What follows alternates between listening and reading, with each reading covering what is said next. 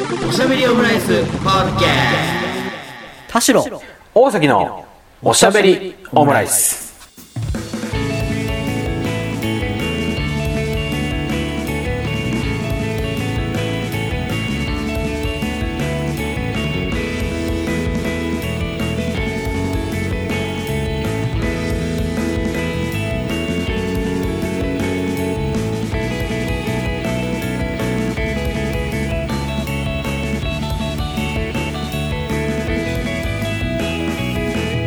等身大のカルチャートークおしゃべりオムライス第179回の配信です。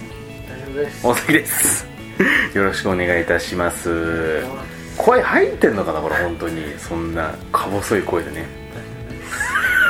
ね蚊の鳴くような声でやってますけれども。えーっと今回なんですけれどもね、まあ、そのおしゃべりオムライス、まあ、今、まあ、こういったコロナ禍に入ってきてまあ、あのリモートでやっていこうっていうところになってまあ、ちょっと前にねその池袋の謎の会議室で、えーっとまあ、やってきたわけなんですけれども今回はですね、えーっとまたこれ対面での収録となります。さらにこれ場所なんですけれどもえー後楽園にある道民院ということでね。何してんだよ。ちょっとねこれあのいろいろありましてっていうところなんですけれども。遅いよもそうですね時刻は今ですね深夜の0時17分になっておりますけどもねうん。うまだオールナイトじゃない。そうね。なぜなぜねこんな深夜の道民院で収録してるのかっていうところにまず触れておきたいなと思うんですけどまあうん。まああのーまずはですねその私の家が壊されました。あ、そうですね。これちょっとツイッター上げとこうかな。あの、田代さんの部屋がなんかなぜかしないけど、こうね、もぬけの殻みたいに なってい、なっている上に、あれだよね、床が剥がされてるんですよね。え床と壁ですよ床と壁が剥がされてる。私のベッドと全ての荷物が外にもう吹き出されてますから、あ、なるほどね。なぜかね。はい、うん。あれですけれども。机だけあるんですけどそうね。なぜか机だけが置かれてるってこれ、あとはちょっとね、しゃべしゃべのツイッターであげようかなと思ってるんですけれども、刑務所の娯楽室そうね、刑務所で唯一こう文化が手に入る場所としての娯楽室っぽい感じになってるんですけれども、まあ、あの、まず田代さんが、あの、なんか、なんかしないけどずっとこうアホほど仕事してるっていうのがまず一つあって、そう。っていうのと、まあ、あと、私、大崎がですね、まあ、ちょっとまあ、まあ、ここね、ここ数日はちょっと、なんか日本のコロナ、あ、何またもうやばい感じになってきてるよって感じであるんですけど、そうですねそう。まあ、その前にね、こう、もろもろ予定を入れていて、なんかこう、ぼちぼちまたこう、遊び出してるっていう状況が、この二つあって、で、これが重なったことでですね、こう、なかなかこう、収録のスケジュールが二人取れないっていうことになってきまして、そうですねそう、まあ、また多分もう落ち着くと思うんですけど、今回はちょっと諸事情あって、ちょっと、あの、夜のホテルに泊まって二人で収録しているというところになるわけですね。都内のね都内のですね、後楽園のところなんですけれども、っていう、これぞ程よいやつですね、そうですね。うん。程よい程よい混み合ってもないし見えてなかったです広いしね。うん。そう、広かったね。住みよい住みよい。住みよいって感じでありますけれども、そうそうそう。で、なんかその後楽園っていう場所もですね、ななぜかというと、まあその私の大崎はね、ちょっとあの、この日、あの、11月、えっ、と、12日ね、の深夜なんですけれども、あのね、 Creepy Nuts の武道館。遊びすぎだよ食い気味で言ってやったよでもさ、でもまあ、あの、いろいろ見てきましたけど、多分もう、また当分ライブ見れなくなるから、多分ね。うん。そうね。まあまあ仕方ないなと思いつつも、まあちょっと武道館見てきましてね。まああの、非常にね、良かったというか、あの、松永さんがね、めっちゃ泣いてましたけども、多分その様子が、あの、今週、今度の日曜日のあの、情熱大陸でね、流れるんじゃないかと思いますけどもね。うん密着ですねそうです、 Creepy Nuts がね、今度日曜日ね、情熱大陸ですからね。っていうところなんですけれども、まあ、はいというところで今回は道民院のね、えー、後楽園の道民院から深夜の収録模様をお届けするという形になるんですけれども、まああのーどちらかが寝たら終了ですそうね即終了ですちょっと寝る前にね、どうにかこう、乾燥したいなと思ってるんですけれどもね。寝る前に乾燥した乾燥しましょう、ちゃんと。うん。で、まあ、このタイミングで撮って、で、多分、この、か、この今撮ってる回は、はいあの、まあ、僕ね、僕大崎の体力が持てば、土曜日の、ままあ午前11時とかに配信されてるはずなんですよ。そんなこと言うなよ。録音してる時に。で、イレギュラーな、なぜかその曜日と時間帯なんですけど、何かっていうと、あのですね、先日私たち、あの、えっ、と、藤井隆さん主催のレーブル、スレンダリーレコードが主催する、えーイベント、サンリオピューロランドのライブ、スレンダリーレイ、ライ、ライオかな？ライブアイディアルというのに出て、行ってきまして、で、このですね、ちょっと一応ね、アーカイブ、あの、ライブ配信もしてて、アーカイブ配信が、この、まあ、土曜日の、えっ、とね、19時までだったかな。だからそのね、というところで、この、まあ、ラジオもね、こう11時に出して、だから今、出たてのタイミングで、あの、聞いてるっていう人はね、こう早急にこのアーカイブを買ってほしいなと思ったりするわけなんですけれども、まあ、というところで、買えるのかそうですね、まだ買えたと思うので、どうにかね、買ってほしいなと思ったりするところなんですが、えー、まあ私たちね、私と、私、大崎と田代さん、行ってきましたけれども、ねえ、あのーどうでしたか、田代さん。まあ、出演者としてはね、藤井隆さんはじめ、キリンの川島さん、フット後藤さん、RG さん、えっ、と、椿鬼奴さん、で、さらに早見優さん、えー、堂島康平さん、で、えっ、と、徳子さん、暗黒天使さん、で、富田悦さんっていう、まあ、スレンダリーアイディアルっていうこのアルバムにね、こう出ていた皆さん、まあ、イレイさんだけちょっとミュージカルとかぶってたところで出れなかったんですけど、えー、まあ、そう、集結したっていうライブだったり、わだったわけなんですけれども、田代さんどうでしたか？見てみて。うんえここんな感じでしたっけ？え？ライブの後にラジオするってこんな感じでしたっけ？まあ一応ね、うん。あの映画モテキでナタリーの記者がやるやつみたいなソファーと椅子で喋ってるねそうね。あの、俺が今座ってるそばは多分あのリリー・フランキーが座ってて。そうだねへえ。君童貞なの？いやそれは違うでしあれ童貞なのって言ってなかったっけ？ょそれは面接だよあ、面接か。そっか。そこにはあの金子信明があ、金子信明でしたね。なるほどね。うん。いやなんか、はいはい。久々のライブがそうですよね、もうなんか、そううん。久々にあのマイクで喋ってる人の声聞きましたね でマイク、マイクも久々。そうだね、うん。いや生でうん。やってて、あとピューロランドもね初だったのもあって。サンリオピューロランドなんか行くことある、ないと思ってほましたからぼ初、ね。う実ん。質。初。田代さんもちっちゃい頃行ったらしいよね。そうだねうん23歳に行って、うん。親がもう二度と連れていかないもんだと思ったっていう。なんで？えなんかあんな気味の悪いものがいるみたいな感じで やっぱでかい猫とでかい犬とかね。めっちゃ泣いてたんでしたっけ？めっちゃないさた。だただ親にとっては不快だったという。悲しいな。悲しいよね、うん。やっててちょっと珍しい場所で行ったけどそうね。ライブやった会場では、うんあの座席でうんうんうん。立ち上がらずにそうだね歌ったりせず、うん拍手だけっそうだね。ていう演出だったけど、うん。あれですねあの一番見やすいライブですねこの時期にその久々のああ、まあね、パフォーマンスでにね。うん。というのも、うんなんか音楽だけで、はいはいはい。こうな生ものでいきなりドンってやられると、うん。すすなんかすごい率直に、うんなんかライブはどうだったっていう、まあ、た田代田代感というか,、うんうんうん。がもう感情を震わすようなものみんな結構疲れません？今ああ、まあ確かにそうかもしれないね。別に仕事がどうとかっていうのはうんあんまりできないし、うん前からねコロナ禍になって映画好きな人が今見れなくなった話結構あるしああ、そっか。なんかいろいろ見ても、うんあこれはなとかってねこう入ってこうとしても、うん。急にあこの生活はもうなんか過ごせないなとか,、こうやって楽しむのって今実際自分の生活はとかうんなんかいろいろ考えちゃう。だそっかそっかそっかそっか。だ生活とかいうん。ろいろ情勢がフラットじゃないと、うん。なんかあんまり純粋に何かこう楽しんだりああ、まあね。っていう割と過敏になるというか、過敏っていうかうん。な自分もそうだなと思って、うん。だからこそ自分のというか自分の取り巻く状況に照らし合わせちゃうからちょっとこう、うってなっちゃうってことですよね。そうそうそうそう映画館行ってもなんか気になるのが多いから、うん。まあ、だからこう明るいうん、うん、そうね。ものかつ、その導入がううんまいもの、うん。あ最近で言うと私はとんかつ DJ あげたの見て、うん。ちょうどよかったのもそういう理由ああ、なるほどね。そう、そうなんですようん。お、今ね、これ。とんかつと DJ って同じじじゃねえよ。ためがうるさい。同じじゃねえんだよ。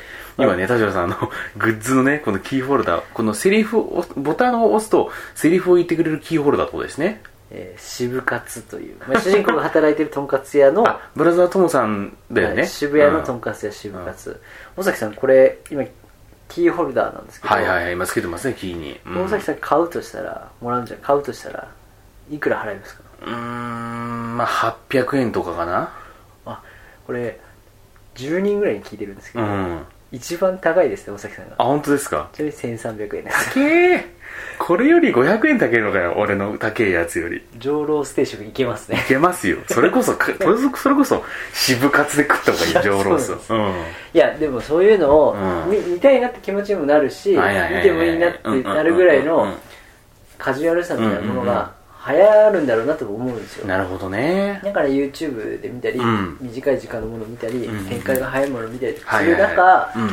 なんかライブでその生ものを見るにあたって、うん。まあお笑いとか見るのもいいんでしょうけど、うん単純に笑いに行くかっていうのも ちょっとなんかモチベーションするはいしうん。お笑いのライブ行く人ってうん。一般的にうん。みんながみんな年中頻繁に行くもんでもないじゃないですか、うんだからこそライブもなんか見たいな気もするし、はいはいはいテレビで見てるあの人たちもいるし、うんうん一応見てるから感覚で行ったんですよ私。は、たうんうんお客さんの層はちょっと謎でしたけど。ちょっと難しいな。誰のファンでどういう動機で来たのか、まあ、自分も各言う自分も同じなんですけど、何々っていうなんかクラスター分けができない感じの客層だったよね。うん。藤井隆ファン？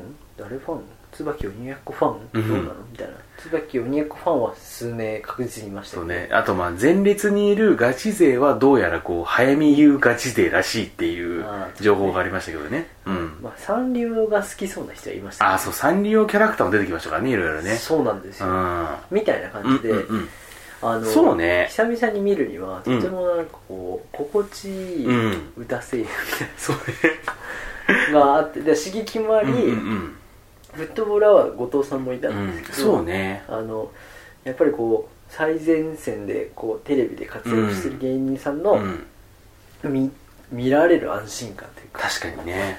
生もので、うん。ミュージシャンのアーティストの別に MC を聞きに来てるわけじゃない、うん。だからそれさえも聞いててね心地いいはいはいはいはい。トーンみたいな。そうね。があったのが、うん。すごいそういう意味で見やすかった、うんあってなんか本当歌あり笑いありみたいな構成というかそういう感じでした聞き飽きたフレーズだなそんなのでもリアルにそうだったじゃないですか。そのまあでもそ本当にこれがそうなのかうんもと思った、そうそうそう。なんかそのアルバム自体の話なんですけどそのセレンダリー・アイデアルってアルバムがな本当になんか多分今年ベスト級だなっていうぐらい非常にいいアルバムで。でそれも全部そのフットの後藤さんだったりとかも本当キリンの川島さんですよね。が本当にちゃんとこうなんかあのいい歌を歌っていてっていうところがあってなのでそういうのがあってのライブだったんで僕はどっちかっていうとなんかその音楽中心のライブみたいな感じになってくるのかなと思ったんだけどやっぱりまああのねこうメンバーがいてやっぱみんなこう結構ボケる中でやっぱ後藤さんはやっぱちゃんとそれに突っ込んでいくっていうところがあるから、やっぱちゃんと笑いが生まれていたなというか、スインスインすな。そうそうそう、とかね。あのーなんだろうな。まあいろいろあったんだけどもフットの後藤さんはあの本田美奈子さんの「悲しみスイング」っていう曲をカバーされていてそれも歌ってたんだけどね。やっぱりこうなんかあのジェッタシーとかとは全く違う路線なんだけどなぜかこうそうそういう感じのダサさがなぜか出てくるっていうね歌ってるとね。そうね、うん。でも自分で小ボケ何度か入れようとしてたけど、うん入れてせちょうど笑いになるぐらいそうだね。ななんていうのかなずーっと歌ってること自体がボケにはなってなくて、うんうんうんうんそれぐらいうまかったっていうかそうですよね。から感覚うん。が学園祭だと思って見てたんですよ、っていうのも,、みんな知,、うん。ってるテレビの、自分の憧れの先輩とうんうんうんか日頃見てる人たちが、あれ？実はこんなに歌うまいの？なるほどね。うん。であこれあの先輩がふざけて変な格好出てきてるから面白いんじゃなくて、うんいつも知ってるあの面白い先輩がめっちゃマジのダンス歌やるんだ。感動するっていう、親近感からの,、うん。あのその本当のパフォーマンスみたいなうのが、ん。だから見やすかったのかもしれない。そっか。言われてみればだね。めっちゃプロの学園祭みたいな感じですね。そうそうそうそう。うん。それは面白いよって感じだよね。うん。だから、まあ、あと時間だったり、うん。その参加してる人のああの数とかもそうだけど、うん。ななんて言ったらいいんだろう。その結構緩かったじゃないですか、うんうん自体が、うん。だから俺他の人で違うタイミングで聞いたら「うん。何だらやってんだよ」みたいなちょっとあったけど あと作り手側がうん。ショーとしてやるというよりは、うん。結構そのあなたたちが作った話はいいんですよって私は思ったのよ。うんうんうんこうやって作ったんですよってこんなコラボしたんですよとか、うん。ありがとうございますって。うん。うんでもこれは藤井隆マインドというか、うん。藤井隆節だからそういうものかもしれないんですけど、うんうんうんうんえ客入ってるよっていう場面はあったねその演者同士で楽しそうにしてるなっていう。微笑ましい学でそれも込みで学園祭だったんですよ。学園祭のステージに出てる人、うん。実行委員が、うん。とにかく楽しそうにしてるのを見る生徒みたいな。ああなるほどね。でもそれいいのよ、うん。いい学園祭だからいいけどうん。これツアーでやったら誰だいみたいな。で今日はお祭りだからすごい楽しそうにしてるっていう,、まあそうねうん。その感じさえも、うん。本人っていうか皆さんも生ものでやってるのが、うん。あまりこう頻繁にない珍しいものだからこそ、うん。ちょっとワクワクしてるし緊張感もあるし、不慣れなところもあるみたいなところがちょっとそれも込みでこういう人もこういう場面あるんだ、うん。確かにお笑いライブとかでもさ見ててもその演者が楽しただただ楽しくなってずっとやり続けちゃう場面とかもあったりしますからね、うん。うん。そうそうそうそう。そういうところでいいよね。そこに一つ、ん。えーキリンの川島さんが、うんうん。あのサックス？サックス。テナーサックス。をうん。練習して、うん。まあ、今日のその日のためにうん練習してたっていうところで、みんながふざけたり、うん。ゆるくやったり、うん。あのこういういい曲ができたんですっていう、なんかそこはもう内も話さずに、うん。楽しかったですとか、うん。ありがとうございますとかっていうのは、うん。一回でいいよって思いながら見てたんだけど、うん。そこに緊張感がある、うん。サックス本当に今日のために緊張してきましたみたいな人がいるとそれも本当にこうちょっとピリッと締まるというか確かに。うん。なんか本当に今日のお客さんのためにというか今日のステージのためにそうね練習してきたんだなっていうのがあって、すごいよよかったっていうか。そうね。確かにあそこだけなんか本当なんかこうなんか照明がまあね軽く落とされたのもあるんだろうけどなんか本当に結構その独特な空空気感になっていてでこのこれあれですよ。この先日ねそのおげんさんと一緒で紹介されて以降もうあのー YouTube の再生回数マジで爆上がりしてて今多分35万回ぐらいやってるんですけどあ川島さんの Where Are You っていうこのスレンダリーアイディアルに入ってるね、その新曲なんだけど、そこで、あの、て川島さんがテナーサックスを吹いてるんですよね。うんその曲を披露したっていうところで、なおかつその、歌声もね、非常にこう絶賛されてて、なんかその、ギリンですって感じだから、結構低い声なのかなと思いきや、結構高い声。そんな下手だったっけ？ギリンです。ギリンです。ギリン、ギギリンです。ネジネジしてる人じゃないですか？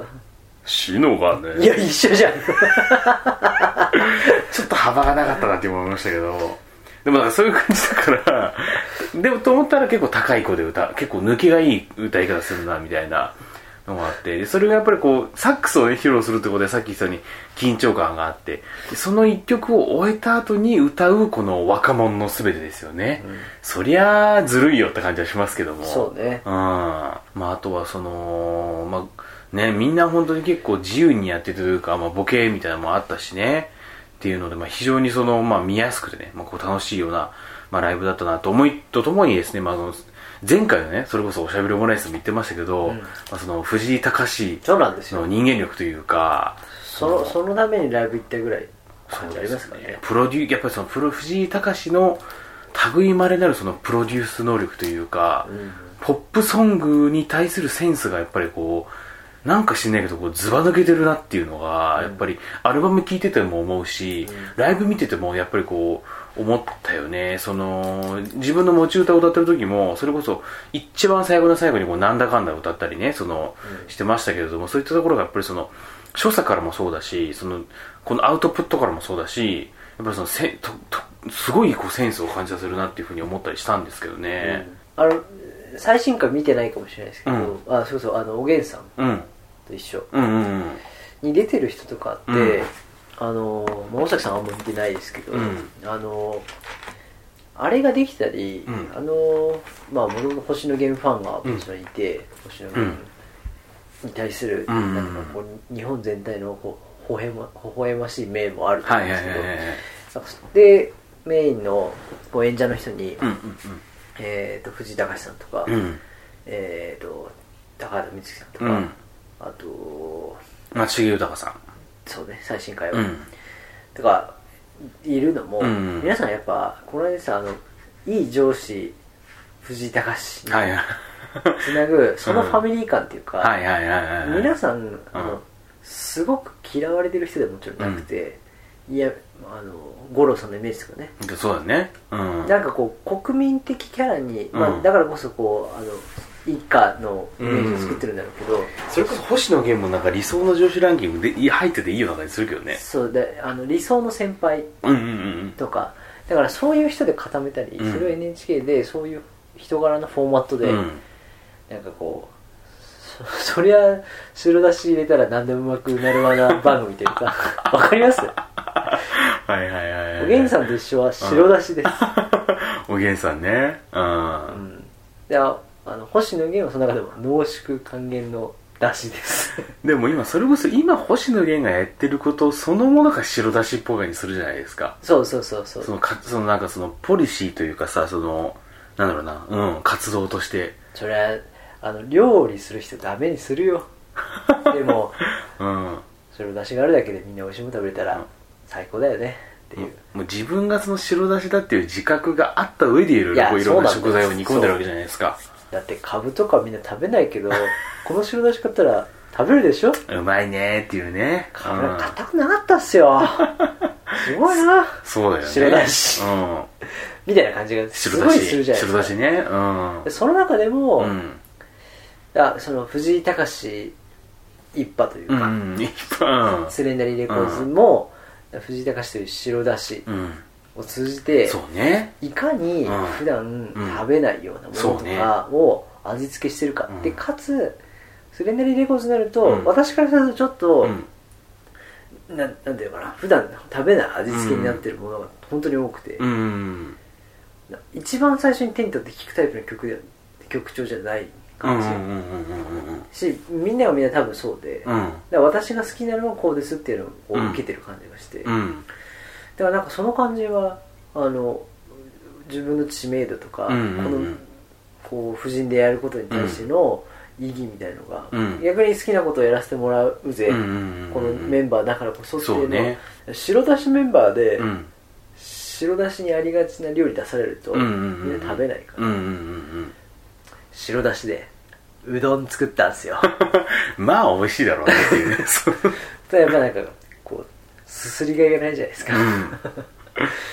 だからなんかその感じは両者に意義があるよね。そうね。そさそれこそ後藤さんなんかさいつ多分いつもやってる音楽はやっぱ全然違うやつジェッタシーにはじめさ、どっちかというとこうロックというかあと長渕剛とかもね聞いたりするからそういうそっち方向だけど今回その白だしをくあのかけこう使ったことによってあのー本田美奈子さん。で本田美奈子さんの中でも結構得意だったらしいんですよね。そのあ得意っていうかあのえっといい一種。一種の得意の方ね、だったのが「悲しみスイング」っていう曲らしくてそれを後藤さんに当てがあったっていうところでその食材の、うん。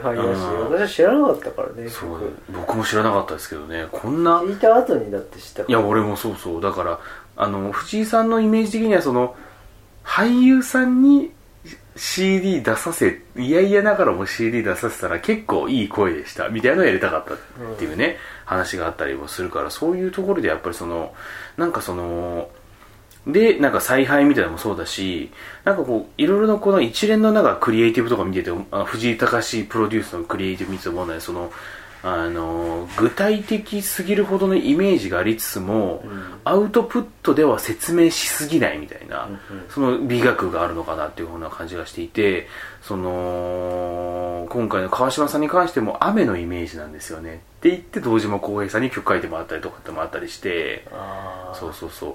あとはやっぱりそのなんだろうな前作の「ライトシャワーズ」っていうのが藤井隆さんのアルバムがあるんですけど、それはあの全曲に架空のタイアップがついてるんですよ。CM 動画って見たことあります？YouTube で。なんかそのライトシャワーズの曲全曲に架空の CM をつけてるんですね。その、なんとかグランバザールとかなんとかバザールとか、あとえっ、とカメラマクミンの使い捨てカメラとか。えー、トキマの通信カラオケ5番とか。そういうのに一曲一曲その架空のタイアップをつけてで架空の CM 動画を全曲分作ってるんです。でそれを YouTube に上げてるっていう、本当もう気が狂ってるなと思っちゃうんです気けど。が狂ってるよ。でそれなぜやりたそれをなんでやったかっていうとそもそもその CD のアルバムそのジャケットにあのえっ、と架空のタイあのそのタイアップがさザーって並んでるような CD アルバムあったりするじゃないですか。シール貼ってあって、うん。あの何々のエンディング曲とか何々 CM ソング。あれをやりたいから架空のタイアップを全部作ってで CM も全部作ったらしいんですよ本当にあんのかなと思って手に取るみたいなそうそうそう。こんなにタイアップついてるみたいな。歌丸さんだったかな？すごいですね、今回こんなタイアップつくつけてつく、ついてとか言ったら、歌丸さんよく見てくださいよ。全部ない企業ですよ、みたいな。本当そういう、だから、そういうなんかその作り込みのなんかその狂気とも言えるぐらいの、それそそれこそ今回のスレンダリーアイディアルだって、全曲、それこそまた CM っぽいそのティザー動画も、ついてたね。そうそうあったし、鬼奴さんのが特に面白かった。そうね、あのー、長空の銀河イアンのスピンオフアニメの宇宙孤児息吹のエンディング曲っていうね。ずっと続けてほしいよ 長空の銀河イアンっていうのがその架空のアニメで、その鬼奴さん本人曰く、その CR なんとかかんとかでテンション上がる、パチンコのねそうパチンコのね、アニメを作りたかったって。そで、そのスピンオフのアニメをさらに作って、そのエンディング曲にした勝手にやっててくれよ でしかもそのスピンオフのアニメ、意外とこうちゃんと YouTube に行って作ってちゃんと上がってるっていうのがね。我々で言うあのしゃべむのアフタートークはこちらって言ってくれる。そう。感じだよねそうそう、あの、ミクチャでみたいなね、とかやってる感じですから。やってろや。勝手にね、やってるって感じですけども。で、今回、特に、あと今回のそのスレンダリーアイディアルで、気が狂ってるなと思ったのは、普通にこう CD アルバム出して、で、CD も出すし、サブスクもダウンロードもああるんですけど、アルバム、その各曲を、ちゃんと配信シングルとして出してるんですよね。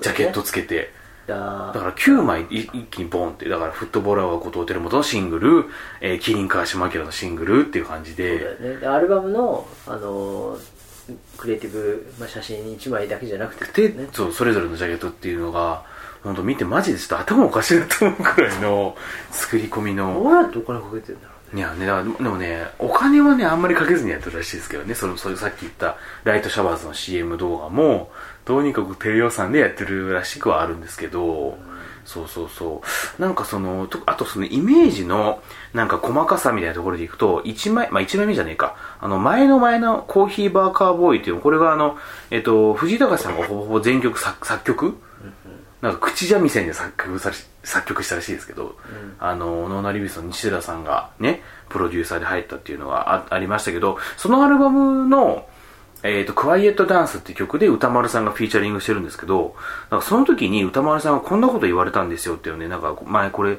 まだこれタマフルだったのかな？で、あの、話してたことがあったんですけど、その、藤井さんが歌丸さんに、その、こういうラップお願いしますってお願いするときに、お願いが非常に細かい、かつ複雑、異常のな設定であると。なんて言われたかというと、歌丸さんは外国の大使ですと。で、外そねで、その外国の大使が迎賓館にいて、で、その日パーティーだったんだけど、パーティーに疲れて、こう窓辺に行ったら、別れ話をしている四谷見附の正門サイドの日本人のカップルをこう見つけて、若さとはバカだなって思うっていうのを16小節でお願いします。無理だよ。無理だよ。そんなん無理だろうって感じだけど、でもな、なんとかね、それ、それっぽいなんかそのララップをやっぱり作られたのが、豚丸さん、さすがだなと思いつつ、そういうなんかその、オーダーというかその、い頭の中にあるイメージの細かさみたいのが、なんかやっぱりこう異常だなと思いつつ、っていうのがあって、で、ただ、その一方でそのなんかその、クリエイティブであんまり説明しすぎないなって思ってるのが、それこそスレンダリーレコードの,、あの YouTube チャンネルに上げてる、さっき言ったの川島さんのテナーサックスの練習の様子をアップしてるテナーチャンネルと、あとなぜか後藤さんが歯について語るっていうデンタルチャンネルって曲あるんですけど、見た見たよ。見ましたよね。そうそれぞれのさその企画でやってて、でサムネイルがね、テナーチャンネルシャープなんとかって書いてあるだけなんですよ、で普通さ他のなんか YouTube の動画だったらさなんかその誰々が何々やってみた悶絶みたいなバーってこう文字あるあったりするじゃないですか、そういう説明が全くなくサムネにもタイトルにも本当テナーチャンネルシャープ01などと書いてあるだけでだから再生回数もほぼほぼ2000回とかなんですよね。それが1500で恥かかすなってそうそうね。デンタルチャンネルでね、後藤さんが恥かかすなって言ってたっていう、そういう。ところで、なんか、カラオケしたりした、そうそうそう。ね、あの、なぜかデンタルチャンネルだって言ったのにこうワインレッドの心を歌ってね。ね。でその そのテンポとかあのキーとかボイスエフェクトをただただいじるっていうのでで あんなバカバカしいのがもうちょっとあれサムネあのサムネ工夫したらみんな見てもらえるだろうと思ったりするんですけどね、やっぱりそういうところでそのなんかこの不親切なぐらいの説明のしなささというか。そういうそうそうそうそう。っていうのがやっぱりそのただやっぱりそこはちゃんとこうアートワークやっぱそのアートとしてのこうこうセンスっていうのをやっぱ崩したくないっていうやっぱり美学みたいのがそのね、コーヒーバーカーボーイもそうですし、ライトシャワーズも、あと今回のスレンダリーアイディアルも、やっぱりジャケットが結構抽象的というか写真が。っていうところがあって、やっぱそういうところにそのイメージの細かさ、かつその美学へのこう執着みたいなところがやっぱりあったりするんじゃないかなっていうふうに感じるんですよね。コントの人なんじゃない？コント、まあ、新喜劇や、神経ですけどね。まあだその演劇もやるしあ、そう、最近もそうですよミね。ュージカル、うん。あとコントの人がこう、設定が好きなんじゃない？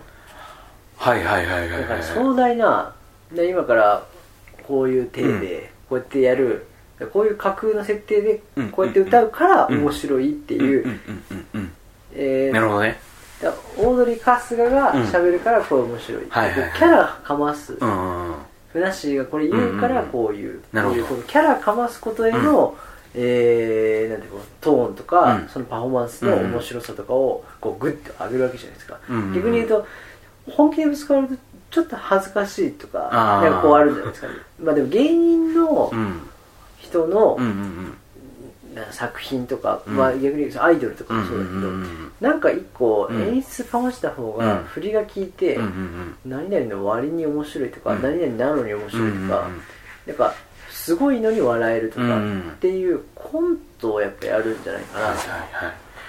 なんかそのキャラみたいなところでいくとマシューもそうだもんね。そうそうマーシュー南もそうだし、でそのキャラっていうところの延長線でやっぱりそのコンセプトっていうのがあるんでしょうね。そのライトシャワーズにしに関しては、あのー全曲タイアップっていうのがあるし、90年代の CM みたいなコンセプトがあるし、今回のスレンダリーアイデアに関しては、そのスレンダリーレコードのサンプル版みたいなうんコンセプトっていろんなところでおっしゃってますけど、そういうのがやっぱりあるからこそ、そういう、なんか、あのーその枠の中に入って考えるっていうのが際立ってるのかもしれないですよね。だから星野源と仲いいのかあー、確かにそうかもしれないな、ですおげんね。さんしっかり星野源もあの、えっ、ー、と二世野さんだっけ？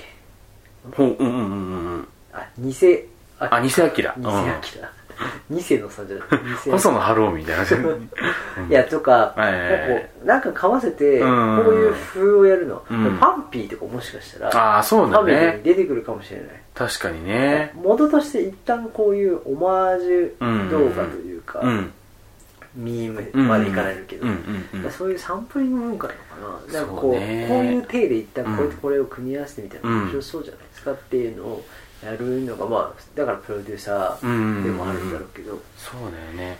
なんか、その組み合わせみたいなところで言っても、まあ、あの、アンテナもすごいしね、今回のこう参加作家陣で言うと、まあ、富田ゆずるさんもそうですし、堂島小山さんもそうなんだけど、あの、悲しみスイングの編曲はスカートの澤部さんだし、そうだよね。あと、ご本人、藤井さんご本人の曲を作ったのはパソコン音楽クラブ。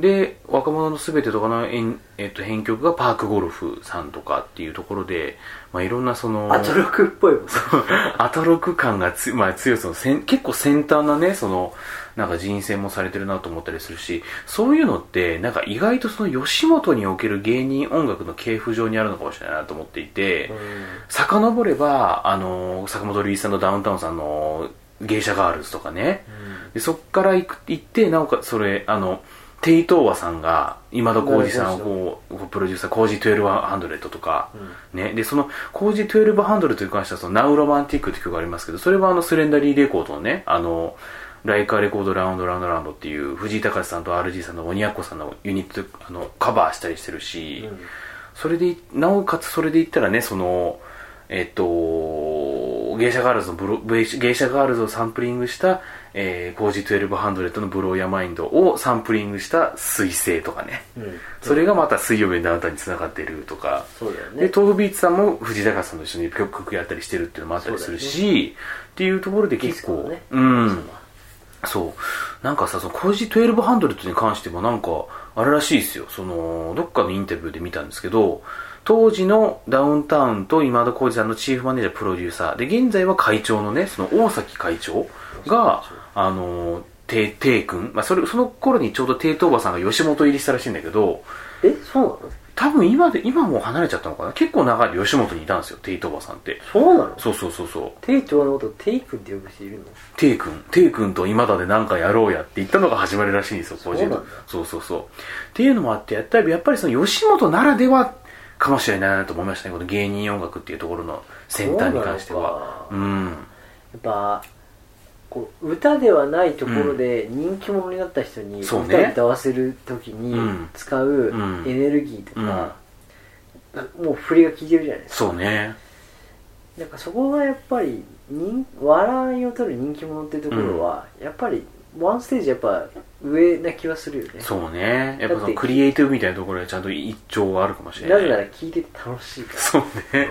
うん。だからやっぱり白出しだけど、うん。なんか関西のね、関西の確かに関西の白出し うん。ちなみにお見ててもその時思ったし白出し感星野源じゃないけどそうねに、うんあのフットボールアワー後藤さんはトマトだなって思いました、トマト、トマトのおでん食べてる感じああ、そうね。まあ、あか、もうなんかそこにソースぶっかけてるような感じだけど。いやそこまででもね後藤って感じよりは なんかこう、それそれを置いて、うん。フレッシュだなって感じでした、ね、ああまあそうか。確かにゴッドタンのマジ歌ライブで見る後藤さんも完全にソースだけどね。そうだよね。まあ、光るギターとか持ち出されたらもう笑うしかないって感じですけどそこまで笑いにお振り切ってないからね来てるって、うんじゃないからこそあこういう人いると安心すると思っただけでそうね。基本はやっぱり歌が良かったです、うん。スインスインもスインスインイン良かったですよね。まあそこにやっぱあえっ、とうどんはやっぱ早見優ですよ。そうだね。うんやっぱりさすがだなっていうそうだねのありましたね。おしゃれそうめんかもしれない。そうそれそう。恵比寿とかにね 最近できたの店ね。うん。あとはまあその後藤さんにねあのひたすらあのちょっかいをかけるポチャッコってのはちょっと面白かったですよね。そうだね。君邪魔やねんとか言ってポチャッコに行ったりしてたのがねなかなかポチャッコが突っ込まれることなかったりすると思うので。あんなにボケるしね。うん。あとなんだっけえアグレッシブレツコレツコうん。さんはあのキャラクターイラストで見るキャラクターとかと違って、うん。実物はめちゃめちゃ銀行 OL っぽい感じの 確かに制ね服とスタイルとそうね制服あのあ頭面があの猫？あれなんだろう？レッサーパンレッサーパンダか、そうか。レスコだからね。そう。で、面がレッサーパンダの以外は完全に銀行より出てきたなって感じでね。そうです。そう、椿鬼奴さんのステージに出てきたんですよね。そうなんです。うん。二人が今、今入社何年、5年目ぐらいとか言って、言ってましたけどね。確かにそういう総務の人と、うん。あの窓口業務の方という感じで、うん。だから愛らしいし、うん。こうキャラクターと人生の設定もやっぱり見てて楽しいし、そうね。これ映像とかで見てても、うん。これ記事化したの見る見てるだけでもなんかこう 楽しいというかそうね、楽しい。サンリオのキャラクターのことよく分かってる人がやっぱり企画したんだなっていうのああ、がそうね、確かにね。が、うんまあ、自分はあんまりサンリオ詳しくないけど、見てて初めて見た人もそうああのレツコさんいいなって思ったぐらい、そうね。面白かったし、うんポチャッコって、うんあんなキャラあのイラストはね見たことあったとしても、ああいうパーソナリティなんだと思うと 結構こうサンリオに対しても、うん単純にポジティブなイメージを持って帰ったからああ、そうだね、確かにね。いやちょっといいわ邪魔だったみたいな、うん全然なくていらない感じでなかったもんね。キキララとかも出てきましたけど。キララキキララでこう、うんコーラレスポンスするのにとても便利そうね。指が5本分かれてるから、うんあの挨拶しやすいそうね、感情表現が意外とそれで広がるっていう。いいねのポーズしてましたねそうね。うん。そう、だから本当にあの、この回をね、その、配信直後に聞いていただいている方はもう、まだまだもうちょっと間に合うと思うので、ねぜひ見ていただければなと思いますし、家でゆっくりみたいねそうね。あと、まあ、その、まあ、ちょ間に合間に合わなかったって場合でも、本当にあの、スレンダリーアイデアルは本当聞いてほしいですね。そうだねあれも結構もう投資で、こう、わっと聞けるような、動画で一曲聴けるのはまあ、えっと、Where Are You ですね。うんうん。あれは PV が上がっていて、今もう、あの、再生回数も爆上がりしてますからね。うん。あれだからどっかの音楽番組を聞きたいななんて思ったりしますけどもじゃあねここ。で聴いてください。川島明さんで「Where Are You あ、あの、各自勝手に YouTube で聞いてくださいね。ということでね、まあ本当にあのスレンダリーアイデアルは本当に皆さんに聞いてほしい。もうこれ多分僕、今年ベストかなっていう感じがあるので、大崎さんちょろいですね。いやもうちょろいですよ。本当によくできたアルバムだなと思ったんで。うん、なかなかまあギャップがあるからかもしれないけど本当に素晴らしいアルバムで聴いてほしいなっていうふうにはバランスいいよね。まあそうそうバランスもねバランスいい非し、うん。でもなんかこう胃もたれしない感じがやっぱあるんですよ常にそうね。全体に関するやっぱ曲調とかテイストなんですかね、うん。そうね。その早早見優がジョルジョモロだとこんなにこう相性いいんだと思ったりはしましたけどね。非常に良かったので、ね、皆さんあのぜひアルバムは本当にあのとにかくアルバムを聴いてほしいなっていうふうに思ったっていうのはあるので聴いていただければなというふうに思ったりしております。それではまた。お好きな時間に。おしゃべりオムライス